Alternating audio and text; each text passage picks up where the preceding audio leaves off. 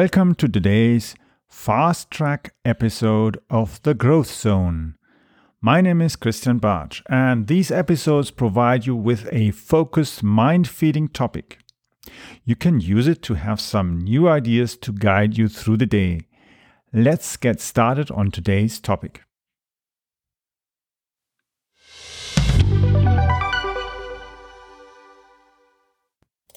Today's topic: how do I track my work time so that my client is happy to pay while I do not clutter my C R M system?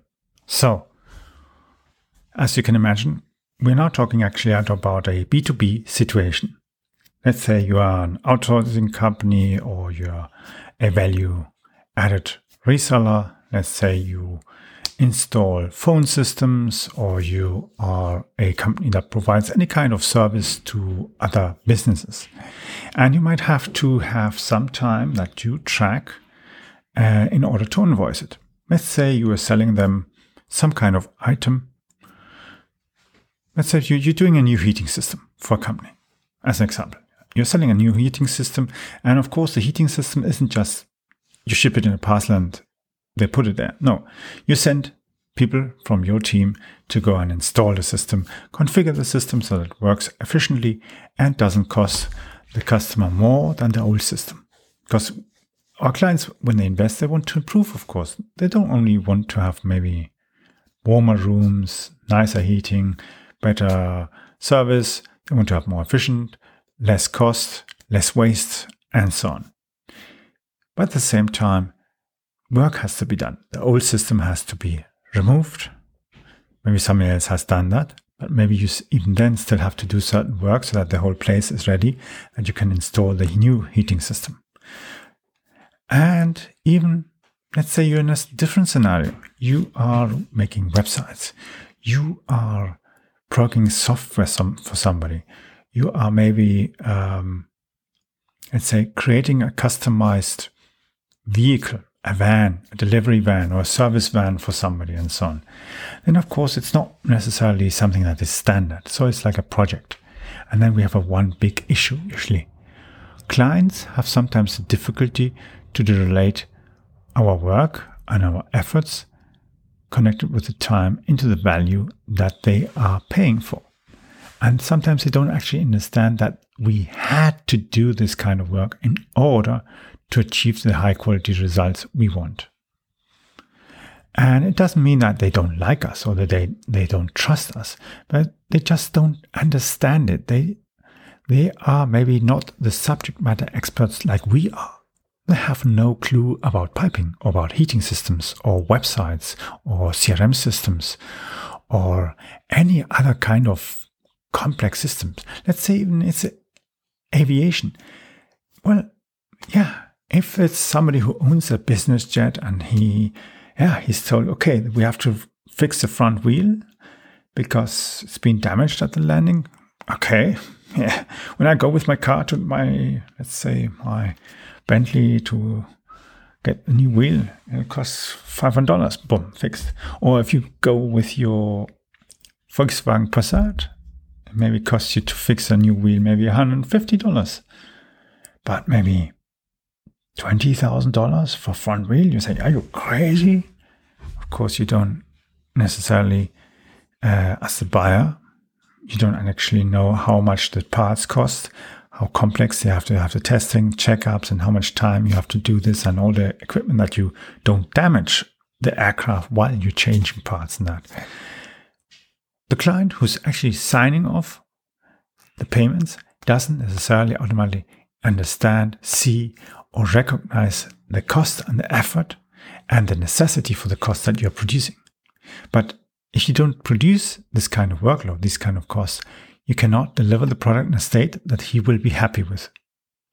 And that's the, the complexity of our situation.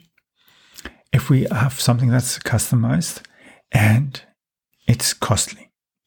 Of course, there are people who will complain if something costs two bucks more. Yep. But maybe others don't care about two bucks. They care about maybe fifty thousand dollars or eight hundred thousand euros if you're spending more on that. Yeah. Because, of course, if you're fixing the front wheel of an Airbus three fifty, that costs less if it's the wheel of, let's say, a Citation X.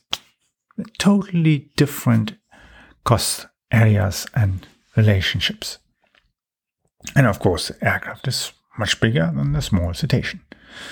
Same would be if it's a Gulfstream. It's as well different kinds of price tags. The parts cost differently.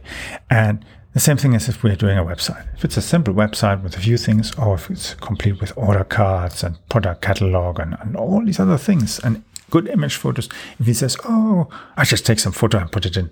Well, yes, you can put some photo and do it with an iPhone and quick photos and shot, boom, boom. But uh, if the photos look shitty, people won't buy. So it takes a bit more effort to do some good product catalog online. So what can you do? You have to track the time. That's definitely. And you have to track as well what you were doing in that time. It depends very much how tedious you want to do it, whether you have to track every little minute thing, every five minutes you did, or if you track every fifteen minutes, every half hour, hour. It depends very much on your environment and relationship with the client. But you always have to anticipate that there might be sometime in the future an issue where the client is unhappy, and you have to show how much effort it was and what had to be done, why it had to be done. And then he'll recognize, oh, oh, I wasn't actually aware that was that. Oh, now it makes sense. Okay, fine. Of course we'll pay that. That's that's totally acceptable. Fine. And that's how you can actually go and get the client to recognize that the work had to be done. You shouldn't, of course, f- defraud your client or invent work stuff and other kind of things, because that eventually will shoot back at you, because one day he'll notice it as obviously hadn't been done, because you did do that kind of task that you wrote. And if he doesn't find this stuff and he gets somebody else and checks and says, well, that wasn't done, then it wasn't done, but you invoiced it. He either demands the money back from you, or he'll never buy again from you. And you want to have recurring revenue, because that's the best revenue you can generate. The same thing if you're a car dealer or a repair shop and you fix the car properly, the client will come again and again, because he sees you do a good work, you do a good consultation, good service, reliable, all in time. And afterwards he has no hassle, no anger and no pain. And he knows with you it's easier. Somewhere else he has a pain and he doesn't like it. And that's why he will come and come again to you. So try to do your time scheduling, your time meetings, and as well time recording properly. And find a way to integrate your work time, scheduling, recording, and all these things as well with your C R M system, because the C R M system as well is a system that actually knows what's of importance to your client. And even if you have a project management system where you track the workload in there and so on, what you've done, when you did it, and how much you did, and what other extra stuff you had to do, it still has to be connected somehow with your C R M system. And yes, some C R M systems do not offer integration, but you have to choose and look and select and see what's important for you. You don't always have to track your work time for every kind of thing. It's just you have to find the right relationship between recording work time and not recording work time, and how detailed. Because it's not just about writing a work from five p.m. to six p.m. And the client says, okay, you work for five, but what did you do then? Because usually we end at five p.m. Yeah, I had to fix that problem with that server. That happened. But if he's asked you five months later, you have no clue. And you might even say the wrong thing because you thought it wasn't that month, and actually it was something else you did another month. So, well, but that didn't happen in March. It happened in April. So what did you do in March? Oh, uh, mm, exactly. Record things, be efficient and focused. Don't overdo things. Don't overcomplicate things. Make things properly for you, that you don't waste too much time on time tracking, but do it so that it's properly and uh, trackable. And for your own sake as well, you get a gut feeling, because you recognize, hey, I've got so much done work, so much work, and I've done it, and I've done this and this and this. Oh, cool. I didn't recognize that. I can tick that as well off my checklist, my task list, and so on. So that's, you can use that.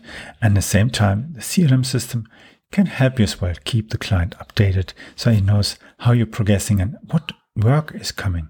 Understanding, okay, well, you've done one hundred hours of work, and that's X amount of dollars, euros, pounds, whatever. If you communicate that properly in the right time, the client will feel more at ease and recognize you're progressing towards the target that you have.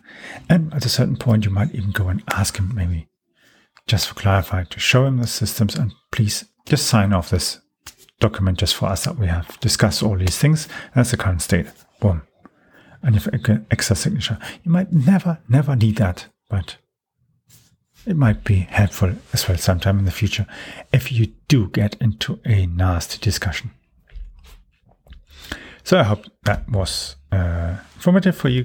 Next few episodes will be as well about similar topics. And if I have mentioned it before, look in the comments, go and visit my website. There we've got a forum now set up.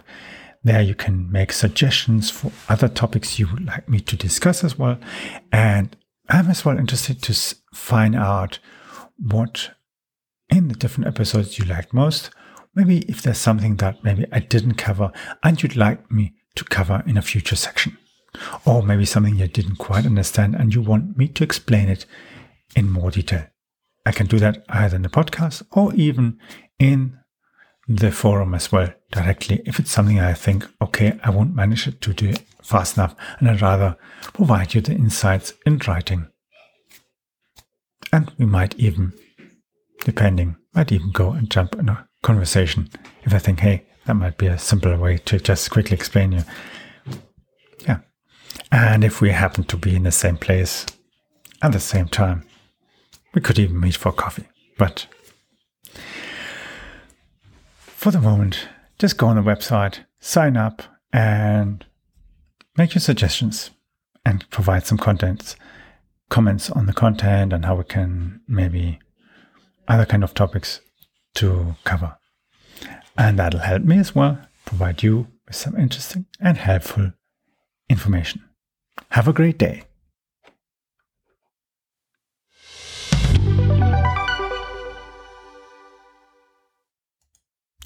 I hope you enjoyed the Fast Track edition of today. I would like to invite you to follow our show so that you don't miss the upcoming interviews with leaders in the market. Simply visit the website follow dot p r media reach dot com.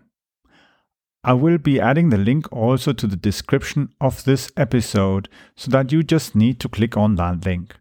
The link is follow dot p r media reach dot com. follow dot p r media reach dot com. You can follow me also on Twitter by using the Twitter handle capbartsch. So it's spelled C A P B A R T S C H.